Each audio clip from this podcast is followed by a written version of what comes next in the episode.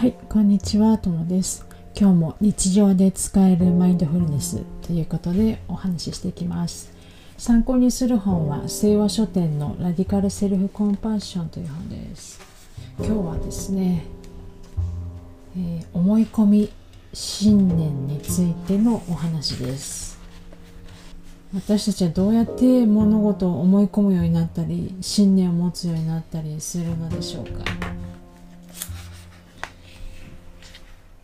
何かの体験を通してそこからいつの間にか自分の中で信念が出来上がっていく、思い込みが出来上がっていったり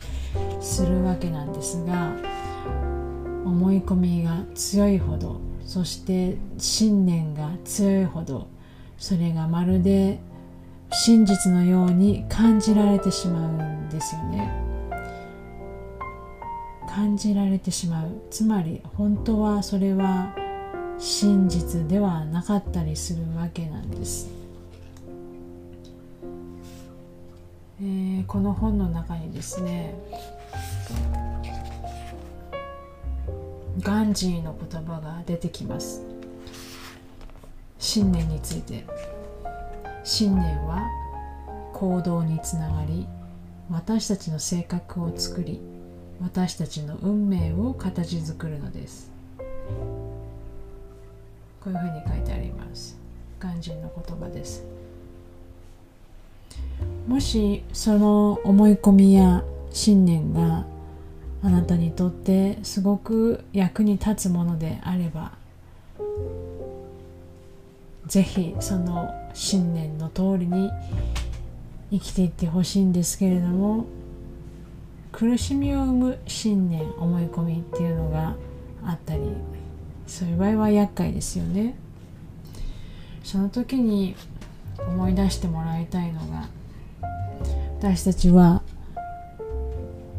色眼鏡をかけて、フィルターをかけて現実を見ているということです。それは都合のいい信念であっても、えー、苦しみを生む信念であっても同じです。事実をどういうふうに、要するに解釈をするかというのは自由に選べるんですね。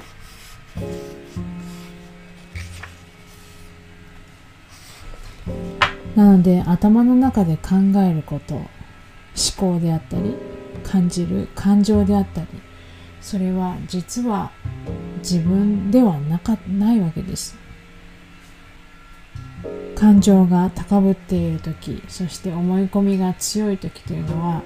思考そのものが自分であったり、感情そのものが自分であったりするように感じることがあるんですけれども、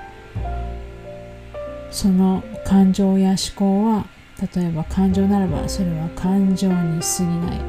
思考であれば思考に過ぎない、自分とは別物であるという認識を持てるようになったら、というような視点を持てるようになったらですね、私たちはその苦しみを生む思い込み、苦しみを生む信念から少しずつ離れて解放されていく。それが気づきへの目覚めの一歩になっていくというわけです。